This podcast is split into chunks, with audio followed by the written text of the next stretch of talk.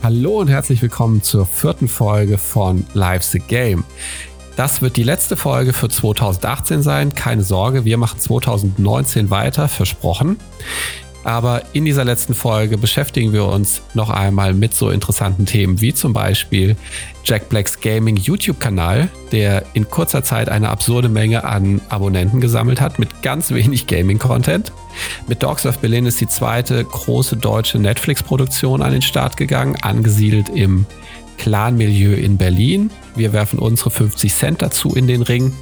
Und was bietet sich Ende 2018 äh, Besseres an, als einen Spieleausblick auf 2019 zu warten. Hoshi und ich stellen euch unsere Favoriten für 2019 vor. Also bleibt dran, es wird viel spannend. Viel Spaß beim Zuhören.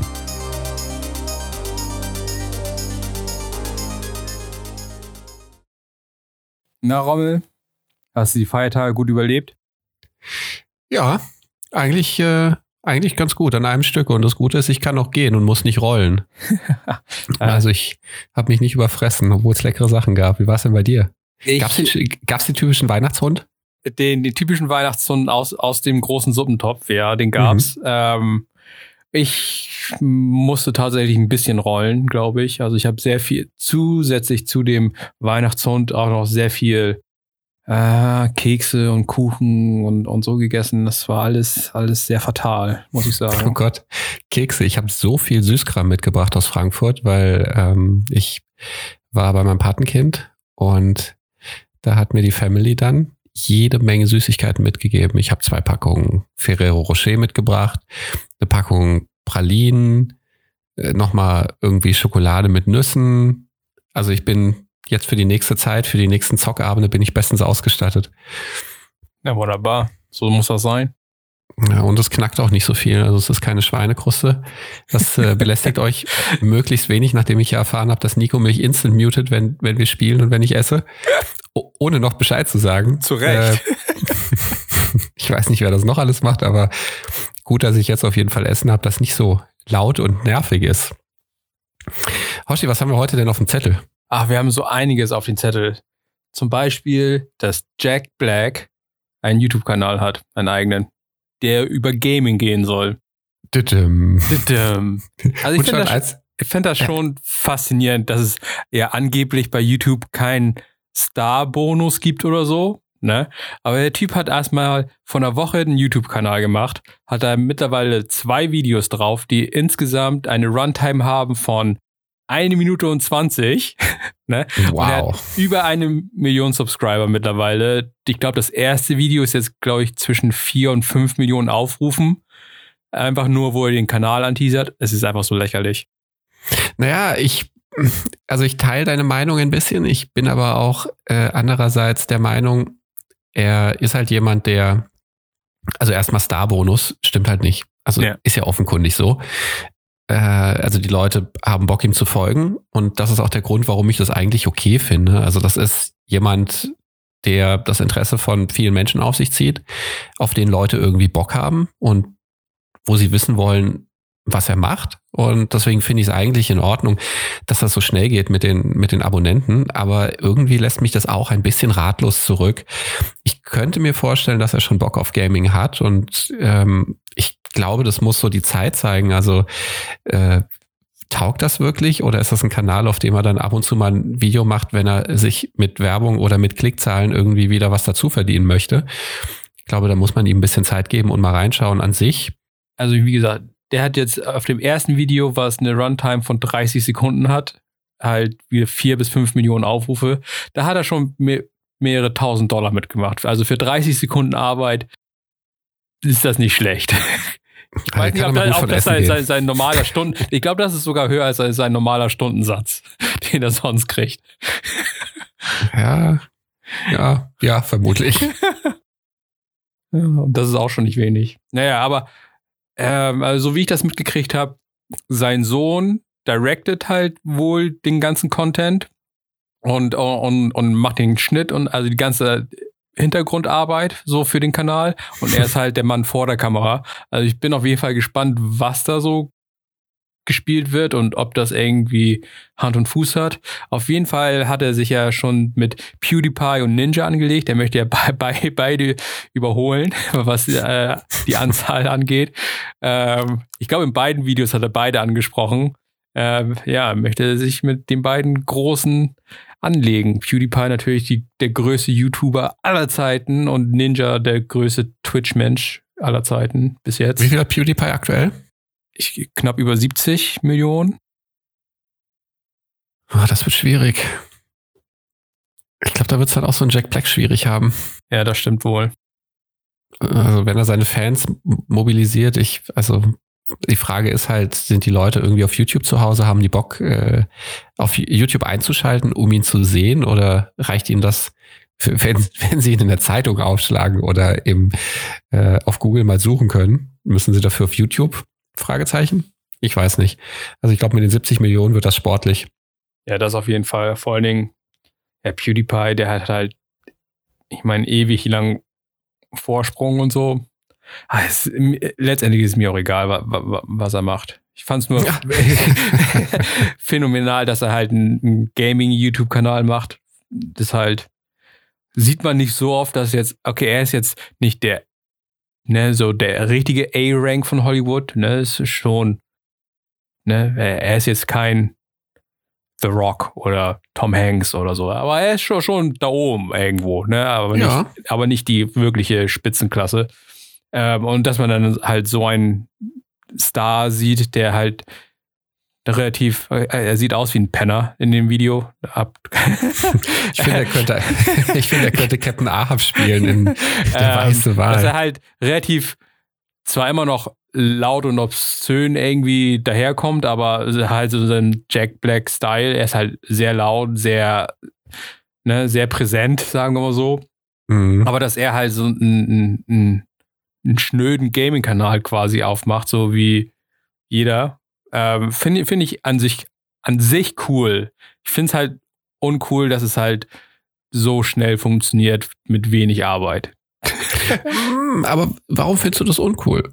Ah, ich finde man, also wenn er jetzt gleich als erstes ein, ein, ein Video rausgehauen hätte, was zwar auch seine Jack Blackness zeigt, also ne, sein, seine typische Art Humor, ne, er ist ja, ne, ähm, aber kombiniert halt schon mit wirklichen Gameplay und nicht, wo er auf dem Stuhl rumrollt, ne, das, das wäre schon irgendwie cool gewesen. Da hätte ich gesagt, okay, das war, okay, ich weiß, wohin der Kanal geht, was er vielleicht kann oder so. Aber so ist er, er blödet halt momentan nur rum. Und das ist das halt, was mich ein bisschen, was ich ein bisschen schade finde. Ja, vielleicht wird seinem Sohn ja, sein Sohn ihm ja ein bisschen vor der Kamera auch helfen. Bei den nächsten Folgen, die er da raushaut. Ähm, und ich bin sehr gespannt, wie viele Folgen denn er, also wie hoch die Frequenz sein wird. Ich frage mich, was passiert, wenn den, die nächste Hollywood-Comedy anklopft und ihn verpflichten möchte, ob das, also, also so ganz, wie gesagt, wo geht der Weg hin mit dem Kanal? Ähm, wie wird er sich entwickeln? Finde ich, wird, wird interessant sein, das mal zu verfolgen. Und taugen die Inhalte einfach was. Also ich meine, ein Star, der es ja dieses Jahr auch auf YouTube relativ erfolgreich geschafft hat, ist ja Will Smith. Der hat ja auch innerhalb von wenigen Tagen Millionen von, von Followern gehabt. Aber der haut tatsächlich relativ konstant passablen Content raus. Also es ist relativ spannend, den immer zu, zuzuschauen. Ich meine, momentan hat er, glaube ich, nicht so viel zu tun. Okay, er macht gerade den neuen Aladdin-Film. Hm. Aber er, er hat halt an sich relativ viel Freizeit und ich bin der Meinung, dass ich gelesen habe, ähm, dass ihn das halt kreativ fördert, ne? weil es sich halt ein bisschen austoben kann und nicht halt immer gebunden ist an riesige Projekte, wo er halt ne, monatelang denselben Kram machen muss, sondern so kann er halt so 10, 15 Minuten Content produzieren, den er irgendwie cool findet. Das, das, das, das ist schon cool, ne? Und dann sage ich auch, dass es verdient, weil, weil ähm, er macht manchmal lustige Videos, manchmal macht er einfach QAs und so. Das ist schon ganz interessant. Und ähm, ja, ich bin gespannt, ob äh, äh, noch mehr große Stars irgendwie YouTube, YouTube als Plattform für sich entdecken. Also The Rock macht das ja auch, der, der relativ regelmäßig ähm, YouTube-Updates macht. Der ist ja auch relativ erfolgreich da. Ja, ich bin gespannt, ob dann noch mehr Hollywood-Stars irgendwie die nächsten Jahre auftauchen werden. Also, was man Jack Black, finde ich, lassen muss, ist, dass er in, in dieses YouTube-Gaming-Umfeld, finde ich, noch irgendwie halbwegs passt. Also, ich finde das so, wenn ich mir ihn anschaue ähm, und, und vorstelle, dass da vielleicht noch was zu dem Thema kommt, äh, authentisch. Also, ich, ich kann mir das von ihm gut vorstellen. Ähm, besser vielleicht als, weiß ich nicht, von einem Will Smith oder von, von Dwayne Johnson. So. Mhm. Und mal schauen. Ich glaube, man kann ihm ja mal eine faire Chance geben, mal gucken, wie er sich macht, mal gucken, wie sich der Kanal macht, was dabei rauskommt, was für Themen es gibt und ob das dann vielleicht auch ein bisschen mit ein bisschen weniger Jack Black geht, also sprich, was hattest du vorhin gesagt? Du hattest das so schön gesagt, Black Jack. Die, die, die Jack Blackness. Ja, die, die Jack Blackness. Vielleicht äh, fährt er die Jack Blackness ein bisschen zurück, wenn er mehr Inhalte hat. Ich bin mal gespannt. Wir schaffen es ja auch weniger zu fluchen bei dem Podcast. Und ansonsten, obwohl du bist ja einer, der generell sehr ausgeglichen ist. Also tatsächlich, wenn ich mich daran erinnere. Ich ja. habe meinen inneren Zen gefunden vor Jahren. Nee, du bist nicht so, du bist nicht so der Flucher beim Zocken. Außer, außer Leute stellen sich richtig an. Ja, ja, stimmt. Aber so tatsächlich so es ist, Fan äh, es offener eher, Flüche bist du nicht. Eher, eher, eher skillbasiertes Fluchen, also wenn der Skill fehlt. Also, also du hast kein Zocktourette. nee. Nee, aber seien wir mal gespannt, was da rauskommt. Ähm, wir verfolgen es auf jeden Fall weiter. Und wenn sich was Tolles oder was noch besser, was Schlimmes tut, dann werden wir bestimmt nochmal drüber sprechen, oder? Bestimmt. Dogs of Berlin. Neue deutsche Netflix-Serie. Auf einmal war sie da, auf einmal war der Hype da. Ähm, hast du sie geguckt, Hoshi? Erstmal die Frage. Nee, äh, ich habe eine starke Abneigung gegen deutschen Content. Ich weiß nicht, woher das kommt. Ähm, wahrscheinlich, weil ich jahrelang im Ausland aufgewachsen bin oder so. Ähm, ich tue mich echt schwer, deutsche Sachen zu schauen. Also obwohl, obwohl sie im Deutschen und den Original produziert und so, oder so, ich, ich habe Probleme mit deutschen Filmen, mit deutschen Serien, deutscher Musik. Da, ich ich habe da echt Probleme, das zu konsumieren. Deswegen habe ich da nicht reingeschaut, obwohl ich teilweise die, die Poster, die überall in der Stadt hingen, recht interessant fand. So, das ist halt so, ne, ähm, ich bin der Untergrund und bla bla. Äh, also sehr, sehr düster und sehr, sehr, sehr eng, irgendwie sehr cool auch irgendwo. Aber es hat mich doch nicht so doll gereizt, dass ich das dann tatsächlich angeschaut habe. Also ich habe es geguckt und ich habe es durchgeguckt. Deswegen habe ich tatsächlich jetzt ein Bedürfnis, darüber zu sprechen. Dann tun Sie das. Sehr gerne. Ich teile deine Meinung total zu deutschen Produktionen. Die sind oftmals unheimlich, äh, wie soll man sagen, die sind oftmals unheimlich deprimierend. Also sowohl vom, von der, der technischen Umsetzung, was, was, was Bild ähm, angeht, was die Sättigung angeht, das ist oftmals so ein, so, eine, so ein ganz tristes Farbzusammenspiel. Und dann sind das oftmals einfach auch sehr biedere oder bieder dargestellte Produktionen, die einfach die, die ich langweilig finde und die mir einfach auch per se nicht gefallen. Und ich finde auch, dass deutsche Schauspieler oftmals ein Problem haben, äh, die, die Schauspielern sehr, ja, das ist so ein Overacting, was dir da ganz ja, oft also begegnet. Man sieht das die Schauspielern. Ja, ganz genau. Und weil eben, glaube die, die deutsche, die deutsche Entertainment-Landschaft, was Fernsehen, Serien, Filme angeht, einfach nicht so groß ist, gibt es viele Schauspieler, die tatsächlich Schauspielern am Theater. Also die, die dann ähm, bei, bei irgendwelchen Stücken auftreten und die sprachlich ganz anders ausgebildet sind oder wahrscheinlich ganz andere, ähm, ganz anderes gewohnt sind, als es in, in, in Filmen üblich ist. Was du dann, was ich auch bei Dark irgendwie ein bisschen nervig fand, wobei mir Dark grundsätzlich gefallen hat. Aber ich fand halt nervig, dass sie immer wieder dieses, dieses arg übertriebene Aussprechen von, also die, die, die Sprache an sich irgendwie total unnatürlich vorkommt. Und das können, finde ich, nicht viele deutsche Schauspieler. In Dogs of Berlin, finde ich, sind das genau zwei, würde ich sagen, die, ähm, die da rausfallen. Ich finde tatsächlich die beiden Hauptdarsteller gut. Anfangs, also mal ihren filmischen Hintergrund außer Acht lassen, aber ähm, die beiden ähm, Hauptdarsteller finde ich, finde ich wirklich gut. Die haben mir gefallen. Also einmal ähm, Fariadim und Felix Kramer. Fariadim spielt einen ähm, schwulen türkischstämmigen Cop, der dem Clansmilieu entkommen ist, also als, als Kind von einem Sozialarbeiter von der Straße geholt wurde, dem auch immer noch mit äh, ja, groß, großer Dankbarkeit verbunden ist. Und Felix Kramer spielt Kurt Grimmer und der ist, äh, ähm, der ist ein, ein, ja, ein, ein Cop mit Verbindung zur Nazi-Unterwelt durch seinen Bruder und seine Mutter. Die äh, Mutter ist äh, ja, sie heißt nicht Eva Braun, sie heißt einfach nur Eva und äh, also Eva Grimmer und äh, in Anlehnung wohl als Eva Braun. Auch da finde ich die, die Art der Schauspielerei, die Art des Geredes ganz furchtbar bei ihr, aber äh, nochmal zurück zu, zu Kurt Grimmer. Der hat natürlich auch Spielschulden und ist verstrickt in Wettmanipulation, Spielschulden im mittleren fünfstelligen Bereich, ähm, die er da der, äh, der Wettmafia schuldet der äh, kroatischen Wettmafia natürlich, äh, unter Leitung von Tomo Kovac. Und da bieten sich natürlich jede Menge Verstrickungen in, in, in das Berliner Clan-Milieu. Was ja natürlich auch ganz toll ist, das mal zu thematisieren, äh, nach, äh, nicht Farid Bang, nach Bushido und seiner Verstrickung und, und seiner Mitgliedschaft oder äh, seines, seines Teilhabens am Abu Chaka-Clan und dessen Ausstieg jetzt. Das ist ja bestimmt ein Thema, mit dem man die Leute wieder so ein bisschen äh, catchen kann. Also es finde ich eine Ansammlung von unglaublich vielen Klischees. Also schon angefangen mit der äh, Zusammenstellung der Hauptdarsteller, die finde ich aber sich wirklich gut entwickeln im Verlauf der Serie. Was auch ein Grund war, glaube ich, warum ich die Serie zu Ende geguckt habe. Also ich, ähm, ich habe mich zwischendrin immer gefragt, warum ich das gucke.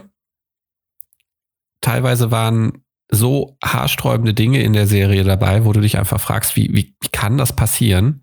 Also jetzt wird es auch den einen oder anderen Spoiler geben. Also Leute, die es noch nicht gesehen haben und die es unbedingt sehen wollen, bitte weghören, ausschalten, äh, überspringen. Äh, die, die, die, also die, die, die Cops treffen sich zu einem bestimmten Zeitpunkt in der Serie und äh, werden einander vorgestellt, weil man Kurt Grimmer alleine nicht zutraut, äh, das Mordkomplett, Mordkomplott um einen ermordeten deutschen Fußballnationalspieler beziehungsweise den Fußballnationalspieler äh, aufzuklären. Äh, das ist der der Fußballnationalspieler ist ist angelegt äh, angelehnt an an glaube so so eine Mesut Özil Figur und der wird in ähm, Berliner, in einem Berliner Problembezirk ermordet. Ich glaube, es ist Marzahn, liegt tot auf der Wiese vor einem Hochhaus. Aufgrund der Nazi-Vergangenheit oder Nazi-Verstrickung von dem deutschen Korb wird ihm der türkischstämmige Korb ähm, Errol an die Seite gestellt, durch Fariyadim ähm, personalisiert. Und die beiden müssen dann gemeinsam als grundverschiedene Charaktere an diesem Mord arbeiten. Und ähm, die erste Szene, wo ich mich auch frage, was für ein, was für ein Sinn die hat, ist, äh, als die Cops einander vorgestellt werden, wird äh, kurz danach äh, Fariadim verprügelt von Maskierten es, liegt natürlich irgendwie nahe, dass man den Eindruck hat, dass es äh, Neonazis sind. Ähm, tatsächlich stellt sich aber am Ende heraus, es ist äh, Kurt Grimmer mit, mit, einem, mit, mit Kollegen gewesen, die ihn verprügeln. Auch so völlig sinnlos. Und die schenken ihm schon ganz gut ein, aber das ist so eine Szene, die sich dann darin erschöpft und auflöst in der Serie, dass es an einer Stelle ein Gespräch zwischen den beiden gibt und äh, der deutsche Cop zugibt, dass er es war, der ihn verprügelt hat, weil ähm, an einer Stelle kriegt dann äh, Fariade mit, dass äh, einer der, der ihn verprügelt hat, ganz schlimm Husten hatte und begegnet dann auch einem Kopf wieder im Revier, der auch ganz schlimm Husten hat und da zählt er dann eins zu eins zusammen. Dann ist natürlich klar, es gibt nur einen Mensch auf der Welt, der Husten hat, der ihn verprügelt hat und der natürlich auch hier mit ihm im Revier arbeitet. Und äh, ja, Kurt Grimmer gibt dazu, ich habe dich verprügelt, du hattest ein bisschen große Klappe und wir wollten dich mal ein bisschen einnorden. hm, na klar, ist so das typische, typische Aufnahmeritual bei der Polizei vermutlich. So läuft das hier in Deutschland. Ist halt schon mal irgendwie ach, total überzogen. Also äh, das, äh, das nächste, was mir so grundsätzlich an der Serie nicht gefällt, ist so diese, also alles wird so grundsätzlich in Schwarz und Weiß aufgeteilt. Also du triffst da eigentlich kaum jemanden in der Serie, der normal ist. Also wenn ich jetzt mal überlegen müsste, wäre es normal. Am Ende des Tages finde ich die Affäre von dem von Kurt Grimmer, dem deutschen Cop, finde ich am normalsten. Das ist so eine alkoholabhängige, alkoholkranke äh, Telefonsex-Mutti, die irgendwo in äh, Berlin Marzahn in einem der Hochhäuser sitzt und zwei Kinder hat, um die sie sich hinreichend schlecht kümmert, ihr Leben nicht im Griff hat.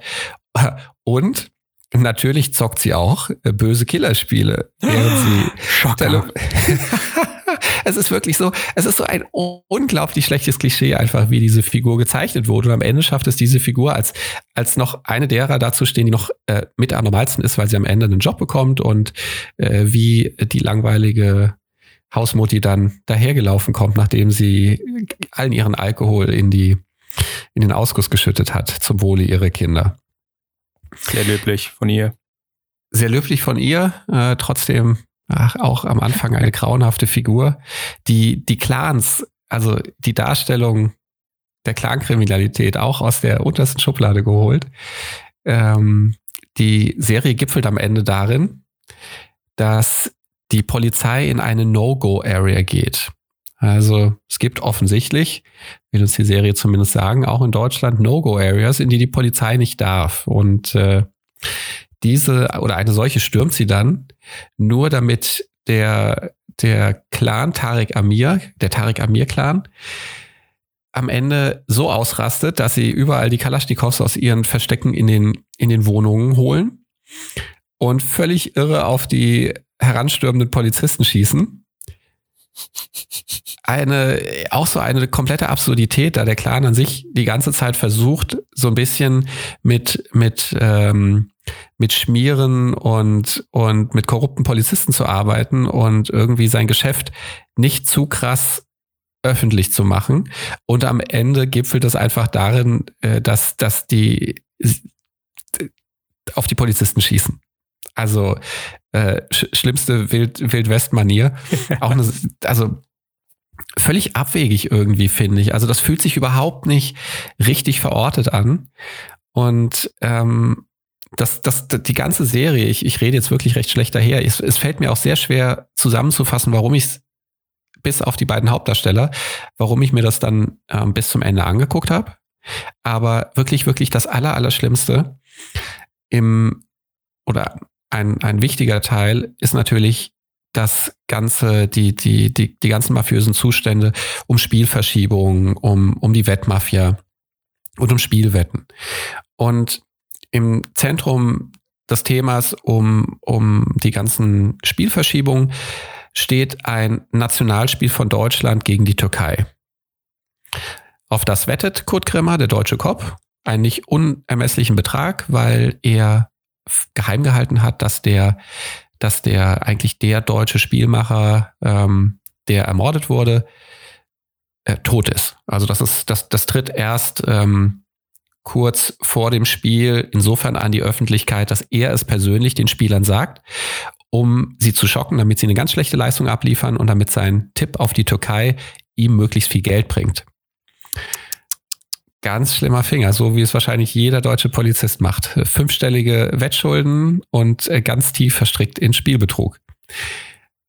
Und ich glaube, das ist wirklich die schlimmste Darstellung eines Fußballspiels, die ich jemals im Fernsehen gesehen habe. also ich glaube, die Gillette-Werbung oder jede Werbung, die, die ich gesehen habe, die Fußball, Fußballzüge zeigt, ist besser. Jedes FIFA-Spiel ist besser. Selbst das erste FIFA sieht besser aus. Also es wurde, man muss dazu sagen, also es sieht es sieht aus wie eine Traumsequenz. Ich frage mich die ganze Zeit, ob das eine, eine Sequenz war, die absichtlich wie ein Traum erscheinen sollte. sauber, ähm, teilweise immer durch stark leuchtendes Licht, also teilweise hast du den Eindruck, die Spieler gehen ins Licht, gekennzeichnet ist. Und ich frage mich, ob das so ein bisschen diese Gefühlswelt von dem Korb, der gewettet hat und sein, sein Druck und sein, seine Anspannung symbolisieren soll, dass er das alles wie ein Traum wahrnimmt. Ich weiß es nicht. Jedenfalls, ähm, da das nicht richtig aufgeklärt wird, finde ich, sieht das am Ende aus wie einfach wie eine riesen künstliche Grütze. Das ganze Berliner Stadion wurde für den Dreh angemietet, das, das, das Olympiastadion. Es wurden jede Menge Statisten da reingeholt.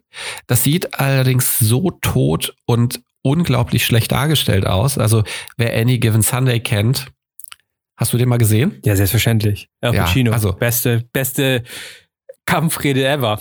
Ganz genau. Also eine meiner Lieblingsszenen, die ich mir echt oft angucke auf YouTube, die Rede von Al Pacino am Ende, auf Deutsch oder auf Englisch, scheißegal, es ist wirklich großartig. Die Musik dazu im Hintergrund, das ist eine eine perfekte Symbiose. Und wenn du auch mal die Spielszenen aus dem Film nimmst und ähm,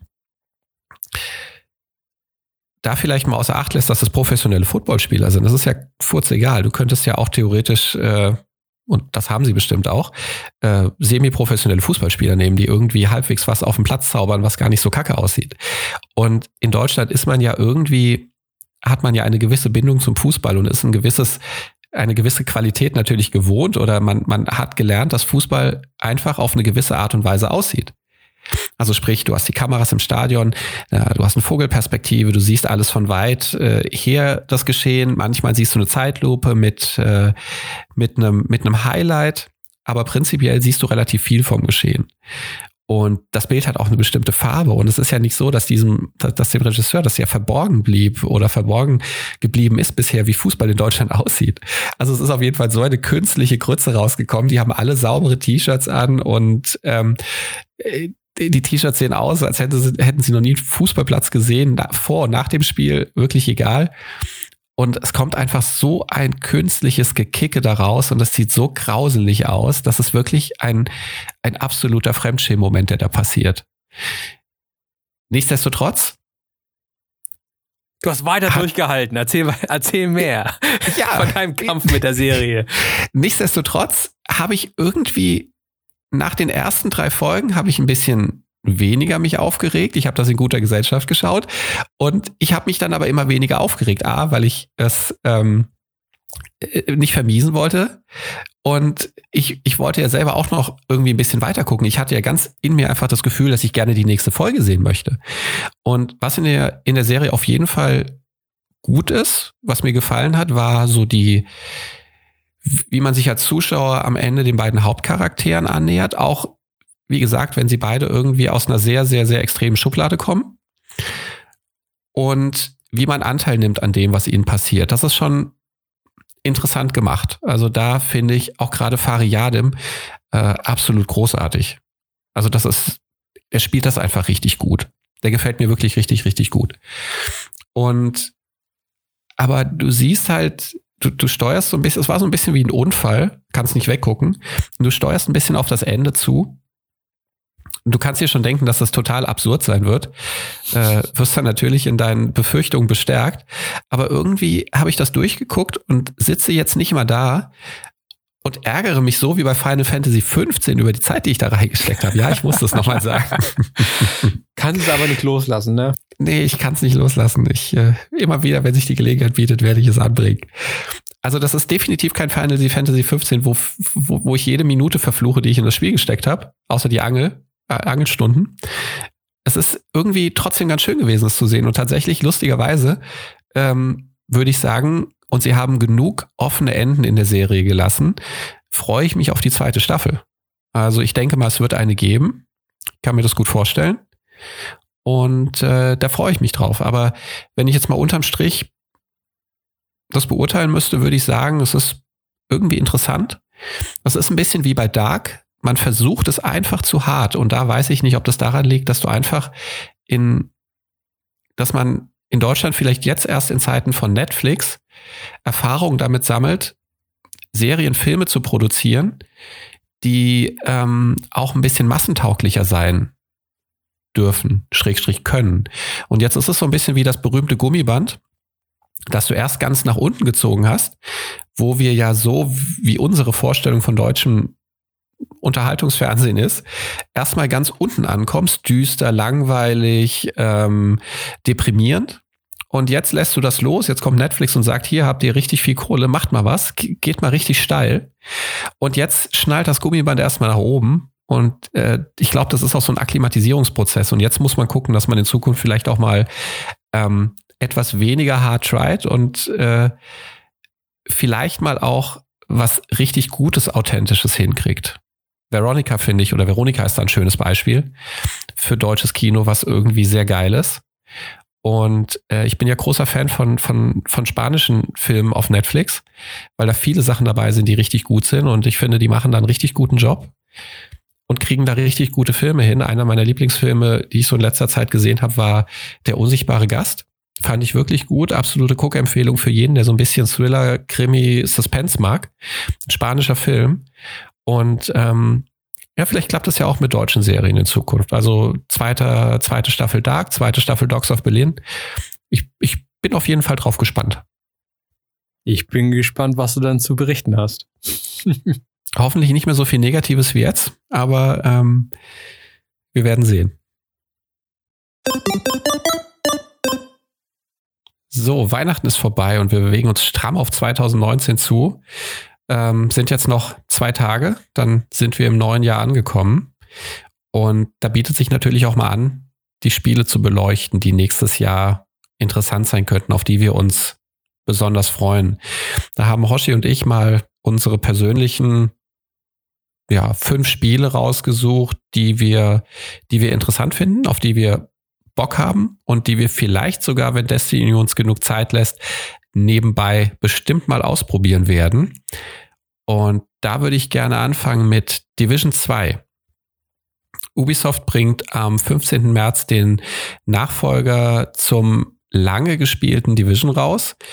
Division ja immer wieder durch Updates und DLCs aktuell gehalten und immer wieder neu belebt. Wir hatten es ja auch zwischenzeitlich nochmal gespielt, nachdem wir es am Anfang doch recht viel gespielt haben. Und Division 2 wird in äh, Washington DC spielen, nicht mehr in Manhattan.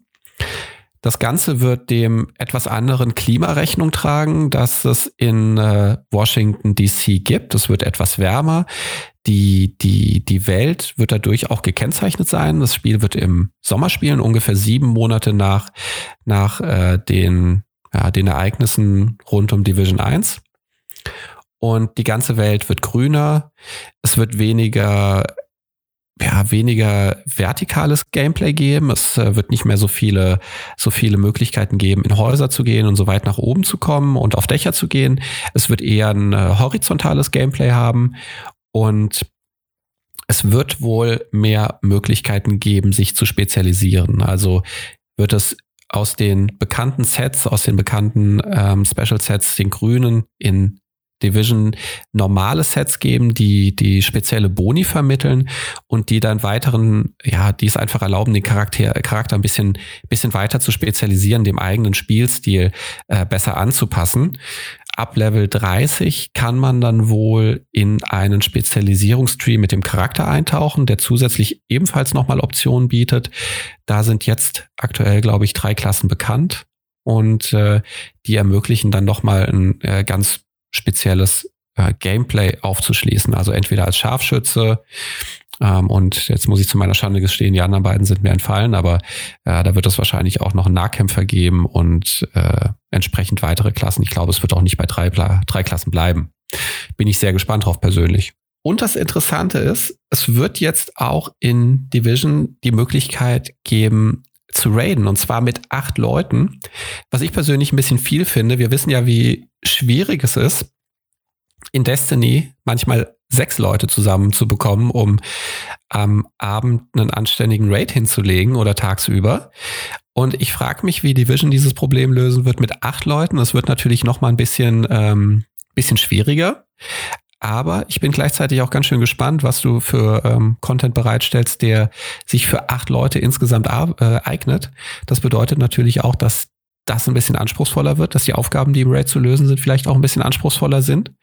Und allgemein soll Division 2 auch mehr auf den Entdeckungsaspekt gehen. Also während du durch Division 1 gelaufen bist und höchstens mal abbiegen musstest, um in, in einem Haus irgendwelche Hosen zu looten, die du, die du dann als, als äh, Herstellungsgut, als ähm, Ressource brauchtest, um irgendwelche anderen Sachen herzustellen, äh, wird es jetzt womöglich auch äh, mehr Punkte geben, wo du einfach mal die Karte erkunden kannst. Also das Ganze noch ein bisschen open, mehr in Richtung Open World äh, pushen. Bin ich auch drauf gespannt. Klingt alles sehr, sehr vielversprechend. Und da du ja auch mit mir durch Division gelaufen bist, wie einige andere, hast du Bock drauf? Äh, definitiv. Also es sieht natürlich sehr spektakulär wieder aus. Also das war auch schon eins der, der Highlights von ähm, Division 1. Abgesehen davon, dass das Balancing relativ gut war und sehr ausgetüftelt, es sah einfach sehr, sehr gut aus, Division. Ne? Also mir, mir tut mein, mein armer PlayStation-Lüfter schon leid, ne? weil der wird wieder auf Hochtouren arbeiten müssen. Ähm, aber äh, ich freue mich auf jeden Fall auf Division 2. Es sieht sehr cool aus. Ja, ich bin ein bisschen traurig gleichzeitig, weil ich weiß, ich werde nicht genug Zeit für haben. Aber in jedem Fall was ich ausprobieren, ein Spiel, was ich ausprobieren werde. So, kommen wir zum nächsten Spiele-Highlight. Anthem wird für mich ein, ein Spiele-Highlight sein, die nächsten Monate. Ähm, das ist ein Open-World-RPG-Shooter, in dem man sehr viel durch die Gegend flieht und rumballert. Und es sieht mega cool aus. Ähm, so wie es aussieht, hat man eine größere Auswahl an Javelins, die man sich auswählen kann, die jeweils spezialisiert sind. Also man hat einen größeren Tank oder einen etwas kleineren, agileren Javelin. Ähm, Bioware, natürlich bekannt aus Dragon Age und, und Mass Effect, legen natürlich einen großen Wert auf die Story. Das ist auch nochmal letztens verstärkt worden, ich glaube bei den Game Awards, dass sie gesagt haben, ja, Story ist ein großer Fokus für uns. Was ich persönlich sehr begrüße, weil ich Story auch in solchen Spielen immer sehr wichtig finde. Deswegen ist, glaube ich, auch bei Destiny jetzt Forsaken so gut angekommen, weil es sehr storylastig war, auch wenn das Gameplay super war. Also ich freue mich darauf auf jeden Fall und auf die ganzen bunten, schrillen Waffen, die man da benutzen kann und Abilities. Ähm, es kommt am 22. Februar raus und ich glaube, das wird ein Riesenzeitfresser. Ja, denke ich auch. Äh, und auch da wieder tut, tut mir sehr leid, dass ich dem Spiel wahrscheinlich nicht die Aufmerksamkeit widmen kann, die es verdient. Äh, Javelins sind übrigens die Anzüge, die man anziehen kann, ähm, mit denen man seine Klassen wählt, richtig? Richtig. Ja, sehr gut. Das ist ja auch äh, analog zu Destiny, dass du im Prinzip drei Klassen hast, die sich ähnlich aufteilen. Beziehungsweise hast du nicht noch mehr Klassen? Also Oder? am Anfang hat man auf jeden Fall diese drei Javelins. Also ich denke mal, da ist auch noch Luft nach oben.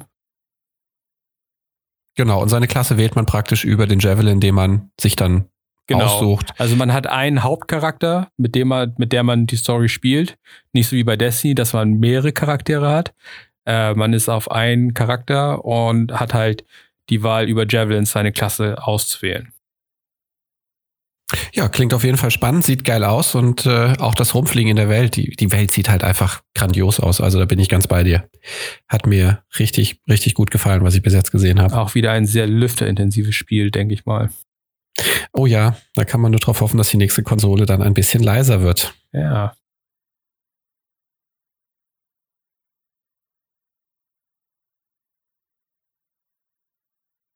Als nächstes habe ich auf meiner Liste stehen Total War Three Kingdoms. Ich wette, du hast schon heimlich gegrinst und gehofft, dass ich mich verspreche, weil ich es falsch in unser Google Doc eingetragen habe. Aber den Gefallen habe ich dir nicht getan. Ich habe es ja auch selbst eingetragen. ähm, Total War bewegt sich so für mich noch äh, ganz klar auf den alten Spuren von, und jetzt gehe ich weit, weit, weit zurück. Ähm, Gettysburg. Äh, war damals, glaube ich, äh, Echtzeitstrategie von, von Microprose, bei der man äh, die berühmte Schlacht gegen Napoleon nachspielen konnte. Ah, was für ein Quatsch. Äh, Waterloo, so rum, nicht Gettysburg. Großer Käse, Waterloo meine ich. Ich habe mich gerade gedacht, nee, also gegen Napoleon wurde nicht in Amerika gekämpft.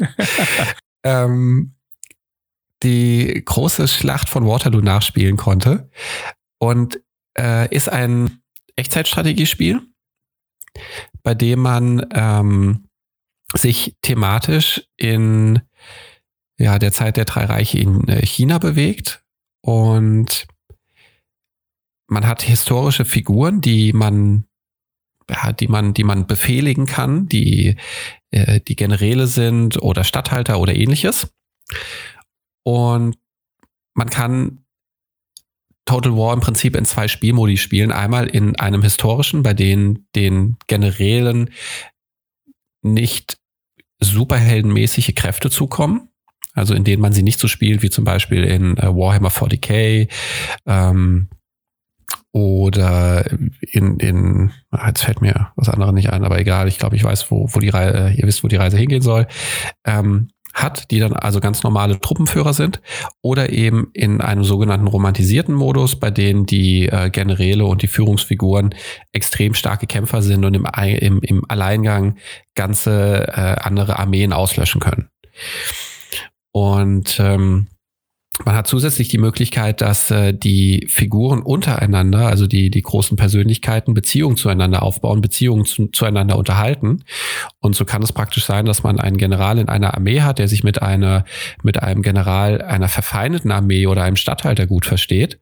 Und ähm, wenn man seinen Spielstil äh, im Rahmen der Kampagne dann entsprechend anpasst, kann es auch sein, dass diese verfeindeten Generäle, verfeindeten Persönlichkeiten ähm, Teil der eigenen Armee werden, weil sie zu einem überlaufen. Also klingt ganz, klingt ganz interessant, äh, an sich auch äh, grafisch echt eine Augenweide.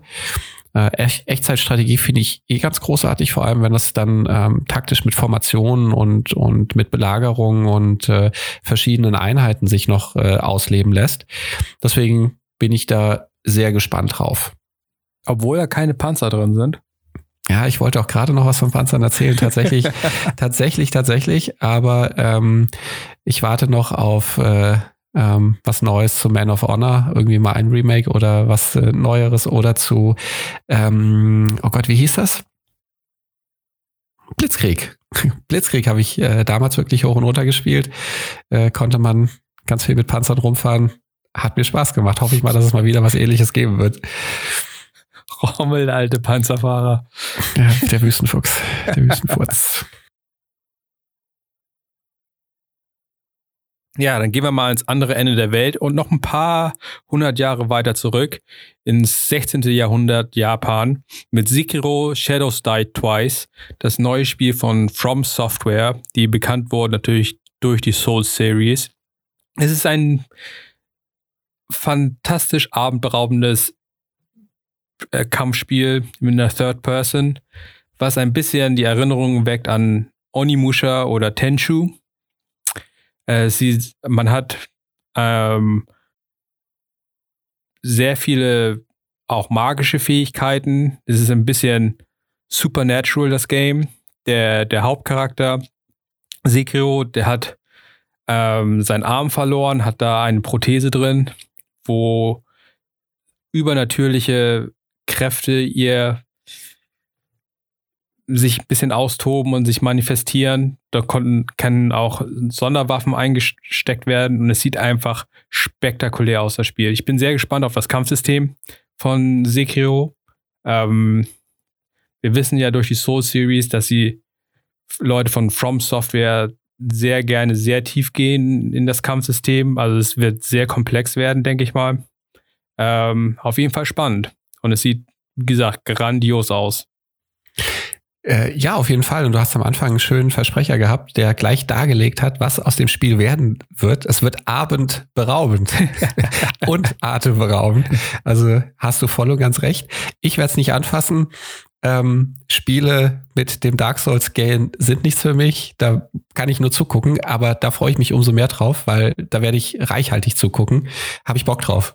Also ich denke, das wird nicht ganz so komplex und ah, zäh wie die Souls-Reihe. Also für mich ist die Souls-Reihe halt sehr zäh, weil man wieder und wieder und wieder denselben Kram machen muss, bis man halt wirklich den perfekten Weg gefunden hat, wie man einen Gegner zerlegt. Äh, ich denke, der, ähm, bei Sekiro wird es der Fall sein, dass es alles ein bisschen schneller von der Hand geht, ein bisschen, bisschen nicht wirklich einfacher, aber anders. Also das Kampfsystem ist zwar komplex, aber wie gesagt, es geht alles schneller von der Hand, denke ich. Man muss natürlich bei den Bossen schon taktieren und, und gucken, welche Abilities passen und welche Waffen passen, was ist das Loadout. Aber ich denke, es ist nicht dieses ewige Rumgerolle und Ausweichen. und was ist der hundertprozentige Punkt, wo ich jetzt zuschlagen muss, sonst habe ich verkackt oder so.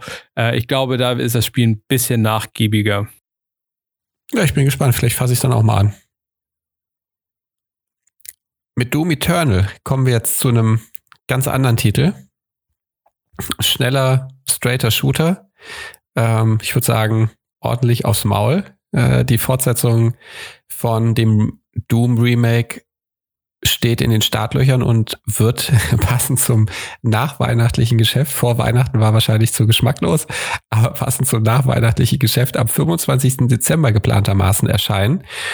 Äh, Doom Eternal soll sich durch ein ja, durch ein, ein bisschen geändertes Gameplay auszeichnen. Es soll nicht langsamer werden, auf keinen Fall. Es bleibt das schnelle, das schnelle Gameplay, das man von, von Doom gewohnt ist. Es soll erweitert werden um ähm, einen, ja, einen, einen vertikalen Aspekt. Also es soll wohl Kletterhaken geben, ähm, ähnlich wie bei Titanfall auch die Möglichkeiten, irgendwie an der Wand entlang zu laufen. Also es wird, es wird schneller, es wird in, in mehrere Richtungen gehen. Es wird nicht mehr sich nur hauptsächlich auf dem, auf dem Boden bewegen, sondern man äh, wird auch die Möglichkeit haben, ins Vertikale auszuweichen und das vertikale Gameplay auszunutzen. Bin ich sehr gespannt drauf, wie äh, ein, ein ohnehin schnelles Doom, was mir teilweise sogar schon zu schnell war, äh, noch schneller und ähm, fordernder gemacht wird. Also äh, eine konsequente Weiterentwicklung, würde ich sagen. Ja, würde ich auch sagen. Ähm, ich habe mir einen Trailer angeschaut, beziehungsweise die, die, die erste Gameplay-Reaction, die sie irgendwie auf einer Show gezeigt haben. Also man, es sieht schon sehr nach Doom aus. Es ist sehr spektakulär, sehr blutig. es fliegen ordentlich die Fetzen. Ähm, ja, Doom. Ja, schwierige Vergangenheit habe ich mit dem Spiel, weil bei dem ursprünglichen Doom mir furchtbar schlecht immer wurde. Warum das? Ich weiß nicht warum. Das war, also es war 20 Jahre her oder was auch immer. Ähm, bei, bei Warst Doom, du brutal?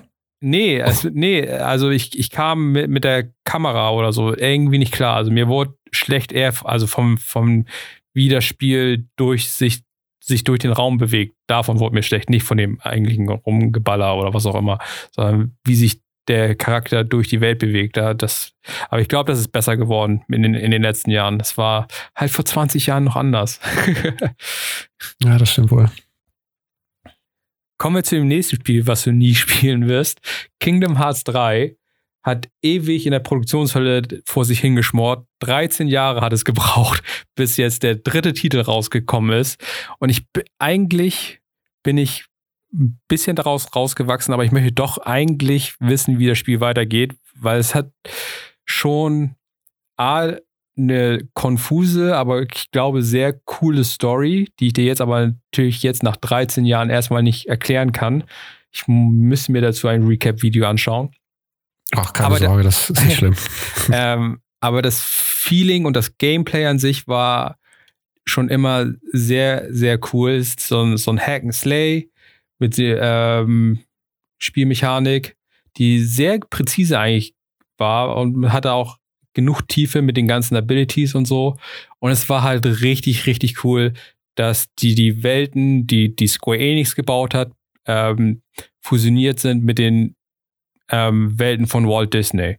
Und im, im neuest, neuesten Teil haben wir auf jeden Fall äh, Welten von Big Hero 6, also die ganzen neuen Pixar-Filme sind auch mit dabei, äh, von Toy Story, von Hercules, von Monsters Inc., von Tangled, äh, Pirates of the Caribbean habe ich gesehen. Äh, also wieder viele, viele Welten, die man erforschen kann. Und bin gespannt, warum das Spiel 13 Jahre gebraucht hat, äh, um fähig zu werden. Ich freue mich auf jeden Fall drauf. Ja, klingt nach einem dicken Höllenbraten, der bestimmt gut durchgebraten ist, weil er im Höllen Höllenofen so lange geschmort hat. Ich werde es definitiv nicht spielen, aber ich fand deine Ausführungen dazu sehr schön. Äh, jetzt weiß ich ein bisschen mehr darüber. Vielen Dank. Ja. Etwas weniger Hohn und Spott bitte in deiner Stimme. Auf keinen Fall. ähm, kommen wir nun zu etwas ganz anderem als Kingdom Hearts. Wieder etwas, das ich anfassen werde, worauf ich mich sogar sehr freue, weil das so ein bisschen mein Wunsch nach Borderlands 3 in sich trägt. Rage 2 soll am 14. Mai erscheinen. Sieht, sieht für mich total nach Borderlands aus. Also ähm, Trailer geschaut, ich finde ihn großartig und äh, ich fühle mich so oft an, an, an Borderlands erinnert, dass äh, ich tatsächlich richtig Bock drauf bekommen habe, wobei Rage 1 relativ schnell so bei mir aus dem Raster gefallen ist. Das hat so mäßig Spaß gemacht. Setting hat mir aber auch sehr gut gefallen. Aber ich scheint mir jetzt so, dass das Rage 2 noch eher in die, in die äh, Dark, äh, Dark Souls Richtung natürlich nicht, in die Borderlands Richtung zielt. Und solange man da ein Borderlands 3 schuldig bleibt, glaube ich, könnte das die Ersatzdroge sein, nach der ich mich im Borderlands-Universum sehne, auf die ich äh, ein bisschen Bock habe. Sieht aus, als wäre ganz viel äh, Fahrzeug-Gameplay dabei, erinnert mich stark an Mad Max, was in der postapokalyptischen Welt natürlich da auch irgendwie nicht fehl am Platze ist. Und nach jeder Menge äh, blutiger, äh, brachialer Action. Auch das natürlich so mit dem, mit dem kleinen Augenzwinkern. Ich freue mich drauf, ich bin gespannt und äh, wir werden berichten, wenn es rauskommt. Hast du auch Bock drauf? Hast du auch Borderlands gespielt eigentlich? Nee, die ist eine ah. Serie, die komplett an mir vorbeigegangen ist. Ist das dein Kingdom Hearts? Also dein, mein persönliches Kingdom Hearts? Äh, weiß ich nicht. Also, ähm, Borderlands, ich weiß nicht, das hat nie, nie irgendein interessantes Flair oder so für, für mich irgendwie gehabt. Also es ich habe das nie großartig verfolgt. Ich habe mir keine großartigen Trailer oder Gameplay dazu angesehen. Es hat irgendwie keinen Reiz auf mich. Ich weiß nicht hm. warum, ich kann es nicht, nicht mal sagen. Nun. Aber deswegen, wir sind sagen. ja verschieden. Geschmäcker sind verschieden und deswegen ist das ja auch völlig okay. Das stimmt wohl. Aber trotzdem darf ich mich natürlich über schlechten Geschmack lustig machen. Ja. darfst du jetzt auch weiterhin mit meinem nächsten Spiel, was, worüber dich hey, genüsslich äh, auslassen kannst. Oh, äh, ein Kampfspiel namens Jump Force. Äh, ich glaube, damit kannst du so absolut gar nichts anfangen, weil ich glaube, soweit ich das mitbekommen habe, du auch keine große äh, Verbindung hast mit Anime und all so ein Kram. Ähm, aber ich bin mit dem Zeug aufgewachsen als Halbasiate. Wunder, oh Wunder. Äh, und das ist so ein Kampfspiel, worauf man, das da freut sich der innere Achtjährige in mir halt, ne? Dass halt alle großen Charaktere aus den ganzen Anime-Serien zusammen in einem Kampfspiel sind und gegeneinander antreten können. Man hat dann halt Charaktere wie Goku aus Dragon Ball oder äh, Ruffy aus One Piece, aber man hat dann halt auch Naruto oder äh, Leute aus Bleach, Hunter x Hunter, ähm, Saint Seiya, Rurouni Kenshin, ähm, Yu Yu Hakusho, Hunter x Hunter. Äh, ne, viele Sachen, die dir jetzt wahrscheinlich gar nichts sagen, aber es sind so viele coole, coole Charaktere und die haben alle Superkräfte und hinzu sieht das Spiel auch noch, also der eigentliche Kampfspiel-Aspekt sieht sehr, sehr cool aus. Ich glaube, der Singleplayer sieht jetzt nicht so fancy aus, das war nicht so ganz mein Ding, aber der eigentliche, das eigentliche Kampfspiel sieht super cool aus. Da freue ich mich auf, auf jeden Fall drauf. Würde ich überraschen zu hören. Ich freue mich auch drauf, weil Kampfspiele an sich die bekannte Charaktere mit dabei haben, finde ich auch besser als äh, Kampfspiele, die irgendwie jetzt äh, irgendwelche Dullis da featuren. Und bin ich bei den ersten drei Sachen noch mitgekommen, die waren, glaube ich, Dragon Ball, Naruto und ähm, One Piece, hatte ich ständig das Bedürfnis, dir bei den anderen, die du aufgezählt hast, Gesundheit zu wünschen.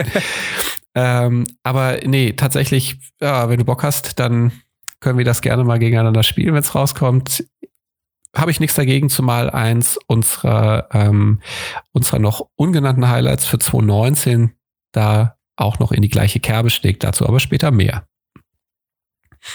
Vorher erst noch einen kurzen Ausflug zu einem weiteren Spiel, auf das ich mich noch freue, äh, um das Ganze wieder aus dem Anime-Kosmos äh, rauszureißen. Und das wird Metro Exodus sein.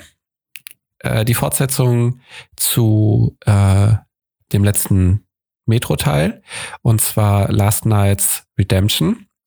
Und wird damit zu tun haben, dass äh, der Hauptcharakter, ich finde den Namen immer so komisch, Artiom, Artiom, Artiom, keine Ahnung, wie man es ausspricht, äh, damit beschäftigt sein wird, die Metro zu verlassen und äh, sich aufmacht in ein Open-World-Abenteuer, also mehr Open World als die vergangenen Teile, die ja einen doch sehr bei der Hand genommen haben und einem den Weg gezeigt haben durch äh, Wände, Tunnel und ähnliches.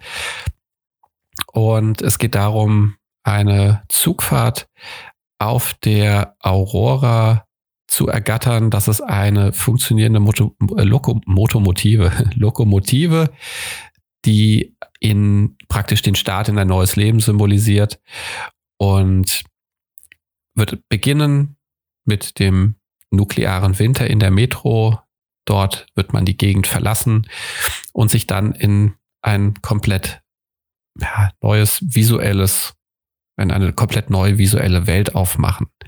Bin ich drauf gespannt, weil es so ein bisschen das äh, Setting verlässt, das man bisher kannte. Ich mag so düstere Settings eigentlich nicht ganz so gerne. Deswegen ähm, bin ich gespannt, was uns dann der äh, Metro Exodus Teil bieten wird.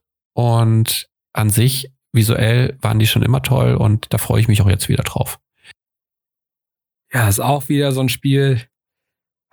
Ja, ich, ich spiele nicht so viele Shooter. Wie gesagt, Destiny ist die große Ausnahme. Deswegen werde ich das auch nicht anfassen. Aber sieht cool aus, ne? wenn das so, wenn das so in den Stil passt, den, den man so gerne verfolgt. Ähm, ganzen Russ russischen Akzente sind immer ganz lustig, so in den Voice-Overs und so. Ähm, ist schon, lu schon lustig irgendwie, ähm, aber, aber werde ich persönlich nicht spielen. Ja, zu meinem kleinen, ich weiß nicht, ob das ein Geheimtipp ist oder so, ähm, aber ich habe da noch nicht so viel drüber gelesen. Also es glaube ich, weniger gehypt als andere Spiele, die eventuell 2019 rauskommt. Aber für, für mich ein persönliches Highlight ist das Spiel Control.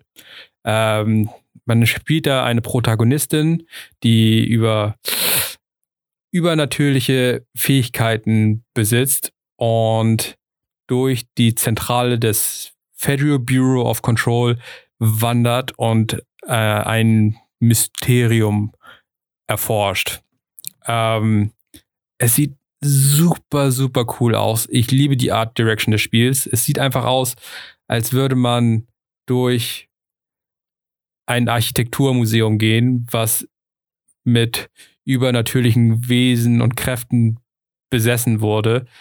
Es ist einfach nur Eye Candy und was halt auch richtig cool ist, ist, dass so gut wie alles, was man in der Welt irgendwie, worüber man ähm, über den Weg läuft, so Tische, Lampen, alles, was, was da so rumsteht, alles kann zerschossen werden, alles kann mit Hilfe von telekinetischen Kräften aufgehoben werden und als Waffe benutzt werden, ähm, um so halt irgendwelche Taktiken ähm, gegen Gegner rauszufinden. Die Waffe, man hat nur eine Waffe, die ziemlich cool aussieht, dieses ähm, so eine Pistole, die aus animierten Würfeln besteht und die je nach Schussform halt ihre Form wechselt. Also man hat nicht ein Magic Backpack, wo alle Waffen drin sind, sondern man hat eine Waffe, die ihre Form wechselt. Das ist auch ganz cool. Aber ähm, worauf ich mich am meisten freue, ist einfach das Spielerlebnis, ein so hübsch, optisch an, ansprechendes Spiel zu spielen. Also darauf freue ich mich wirklich. Ja, also das sieht tatsächlich geil aus. Und ähm, ich musste das eine oder andere mal so ein bisschen auch mal an äh, Alan Wake denken. Ist jetzt doch was ganz anderes, aber ähm, Quantum, Quantum Break habe ich ja nur, nur ähm, kurz mal irgendwie ausprobiert. Da gibt es auch so zwei, drei Momente, die mich daran erinnern.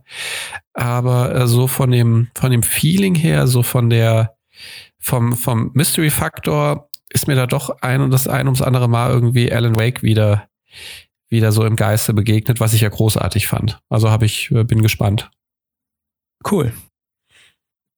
Äh, Hoshi, jetzt haben wir unsere, unsere persönlichen äh, Favoriten für 2019 einmal runtergerattet. Deine Liste ist deutlich japanischer als meine. Ist aber auch nicht schlimm. Äh, vielleicht gucke ich auch mal das ein oder andere Spiel von dir rein. Aber es gibt ja auch sonst noch so ein paar Titel, die wir jetzt nicht namentlich erwähnt haben, aber wo wir vielleicht auch Bock drauf haben oder mal reingucken werden, wo wir uns auf jeden Fall auch drauf freuen. Das sind zum einen Shenmue 3, Devil May Cry 5, da hatten wir ja schon geklärt, ich habe nie einen Teil gespielt. Äh, shame, shame on me und äh, da freust du dich wahrscheinlich sehr drauf. Days Gone, äh, Skull and Bones, wieder was, wo ich ein bisschen mehr Bock drauf habe. Äh, Piraten, Spiel, Piratensimulation, ja, eher Spiel als Simulation.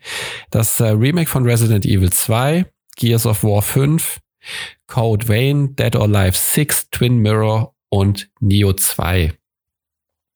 Meine Favoriten aus der Liste ganz klar äh, Twin Mirror äh, von den Machern auch von ähm, Life is Strange bin ich gespannt drauf. Macht schon mal beim, beim, beim Anschauen echt Bock. So ein bisschen Twin Peaks Stimmung.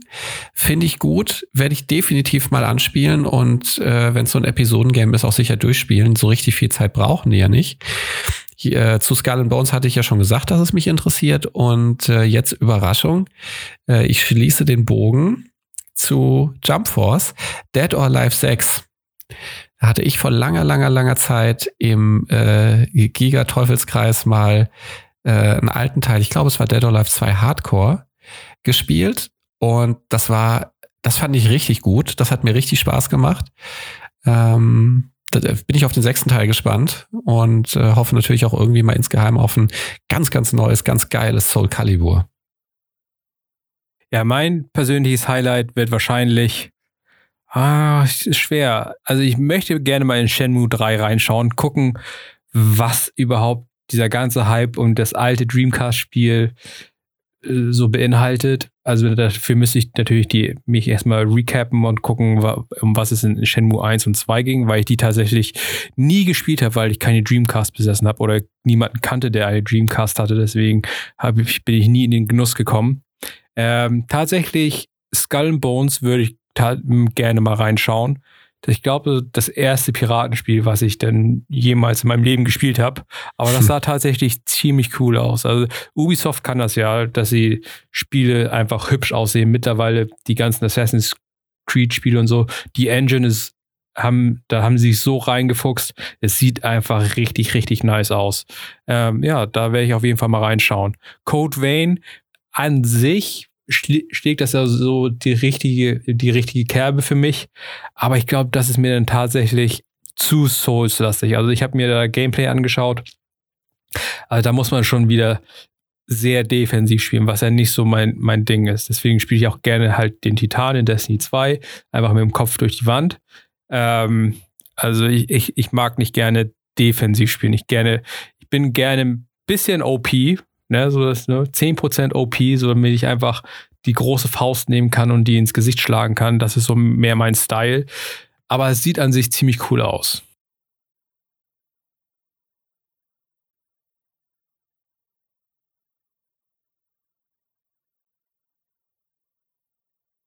Bist du tot umgefallen? Nee, ich bin nur ruhig gewesen. Ich habe gedacht, äh, du wolltest noch eine Überleitung zum anderen machen oder so. Nee. Ja, mache ich das. Dann mache ich noch kurz einen Abmod zu Neo, also so ein kleines, so einen kleinen Nachschlag. Ja, und wenn wir schon von den Dark Souls-Spielen sprechen, Neo 2 könnte dir dann ja vielleicht auch gefallen, auch vielleicht ein bisschen weniger defensiv als die Dark Souls-Spiele, also ein bisschen, ähm, ein bisschen offener für, für ein bisschen mehr Kampf, kampflastige beziehungsweise offensivere Action. Deswegen da darfst du auch gerne mal reingucken und dann kannst du es gerne mal streamen, dann gucke ich zu, weil auch das fasse ich nicht an. ich weiß auch nicht. Ah. Also Neo 1 habe ich auch nicht angefasst. Wie gesagt, ich bin an sich nicht so der größte Fan von den, von der, von den Souls-like Spielen. Ähm, weil ich brauche Action, es muss vorwärts gehen. Ne? Ich, ich mag ähm, nur bis zu einem gewissen Grad Perfektionismus. In, so bei Destiny Speedrunning oder so mache ich das gerne, so für Nightfalls. Ähm, aber so, ich, ich mag nicht gerne lange mich an einem Platz aufhalten. Ich möchte gerne, dass es vorwärts geht. Ja, dann bin ich mal gespannt, was du von den, von den Aussichten äh, für oder den, den noch unsicheren Aussichten für 2019, vielleicht auch 2020 hältst, weil da gibt's ja auch zwei ganz verschiedene Spiele, die, die wir noch auf dem Zettel haben. Aber zwei auf jeden Fall richtige Kracher und eins davon, äh, also das werde ich auf jeden Fall spielen und da habe ich auch richtig Bock drauf. Cyberpunk 2077 und auf der anderen Seite Death Stranding mit dem wohl verstörendsten, seltsamsten Teaser-Trailer, den ich so bisher bei einem Videogame gesehen habe. Aber nichtsdestotrotz unheimlich faszinierend, auch mit der Musik und allem. Also das würde ich mir auch direkt als einen Film wünschen. Und das sind so die zwei Kracher, die sich jetzt noch nicht so richtig in ein, ein, ein Release-Datum gießen lassen. Aber habe auf jeden Fall Bock drauf und ganz, ganz, ganz besonders viel Bock auf Cyberpunk 2077, weil das natürlich so mein, mein Faible für, für Shadowrun und, und diese Welt ziemlich perfekt widerspiegelt. Und im Idealfall, glaube ich, so diese ganze Welt auch unheimlich perfekt visualisiert, ähnlich wie es Blade Runner schon getan hat. Und hier auf eine etwas andere Art und Weise. Und ich vertraue da ähm, CD Projekt Red auf jeden Fall, dass sie es hinkriegen und dazu ein richtig, richtig geiles Spiel machen werden, sowohl was Story angeht, als auch was das, das ganze Gunplay und das ganze Spiel drumherum angehen wird. Und bei Death Stranding fällt es mir ehrlich gesagt schwer. Da habe ich ein bisschen Gameplay gesehen. Ich glaube, das wird eine sneaky Geschichte, womit ich prinzipiell eher so ein bisschen Probleme habe. Aber hat mich auch so ein bisschen bisschen irgendwie hat's mich mal, hat mich mal Half-Life 2 da an einer oder anderen Stelle durchzuckt. Aber es sieht auf jeden Fall unglaublich geil und creepy aus. Ja, ich denke, also ich werde beide Spiele spielen, außer im Vorfeld kommt irgendwas raus, dass Death Stranding tatsächlich irgendwie nur Bullshit ist oder so. Aber ich, das glaube ich eigentlich nicht. Es, es ist ein Kojima-Game, was halt, glaube ich, sehr doll widerspiegelt, was das für eigentlich ein komischer Typ ist. So im Kopf her. Ich meine, die Metal Gear Solid Spiele sind genial an sich. Also, es ist geniales Gameplay und tiefgreifende Story, aber es kann mir keiner erzählen, dass irgendjemand irgendwas verstanden hat, was da passiert ist. Ähm, das glaube ich nicht. Ähm, Kojima ist halt ein sehr, sehr spezieller Charakter und er hat halt das Talent, Spiele sehr filmisch darzustellen. Und ich glaube, mit den auch etwas längeren Teaser-Trailer, die einfach eine Viertelstunde, 20 Minuten gehen. Damit hat er so viele Leute gehuckt, unter anderem halt auch mich, um einfach wissen zu wollen, was in diesem Spiel halt vor, vor sich geht. Warum schleppt man ein Baby mit sich rum in der Lampe? Ähm, es ist einfach so abgefahren, was da passiert und so creepy und so viel übernatürliches Zeugs. Ähm, ich, ich war vom, vom ersten Moment an hooked, als ich das Ding gesehen habe. Muss ich sagen. Also ich, ich will einfach wissen, was da passiert. Mir, mir ist das Gameplay tatsächlich, was es man am Ende machen muss, ist mir eigentlich fast egal. Und wenn es einfach nur ein Walking-Simulator ist, ist mir völlig schnurzpiepe. Ich will einfach nur wissen, was ist da los. Hoshi, du hast perfekt zusammengefasst. Genauso ist es eigentlich bei mir auch, äh, dass der Trailer so abgefahren war, dass ich mir dachte, so, da muss man mal rein, reingucken, da muss man mal gucken, was da noch mehr dahinter steckt. Ja, und zu Cyberpunk 2077 bin ich auch sehr, sehr, sehr gespannt, weil ich bin halt auch ein großer Fan von dieser ganzen, also von dem Cyberpunk-Flair, ne? also die, diese Zukunftsansicht, dass es halt alles ein bisschen dirty, ein bisschen gritty ist, ähm, diese Neonlichter überall, also diese Vision aus den 80ern, wie die Zukunft aussieht. Ich bin sehr großer Fan von der Ästhetik. Ähm, deswegen habe ich mich da schon mal gefreut. Und als ich den ersten Trailer dazu gesehen habe, ich, ja, so, so soll das aussehen. Zwar vielleicht ein bisschen, bisschen weniger bunt, ein bisschen weniger hell äh, von dem, was ich gesehen habe. Also es, man ist halt aus, aus Blade Runner oder so gewohnt, dass es alles sehr düster ist an sich. Ne, ich muss mich da, glaube ich, erstmal dran gewöhnen, dass das Spiel auch bei Tageslicht teilweise spielt. ähm, das ist vielleicht ein bisschen ungewohnt, aber ich bin ein sehr großer Fan von der Ästhetik. Und wir sind ja von CD Projekt Red eigentlich auch gewohnt, dass sie eine sehr gute Story abliefern können. ähm, mit sehr viel Tiefe.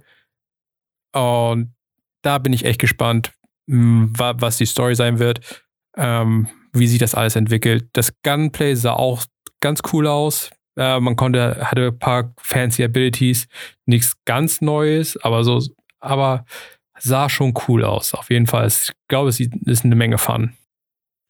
Ja, denke ich auch. Also wer auch äh, Witcher noch nicht angespielt hat und sich überlegt, das mal äh, zu spielen, äh, die eine der besten Stories, die sich bisher so in Spielen für mich entfaltet hat, ist eine der ersten oder ist die erste Questreihe von The Witcher. Der muss nicht mal lange ins Spiel reinspielen.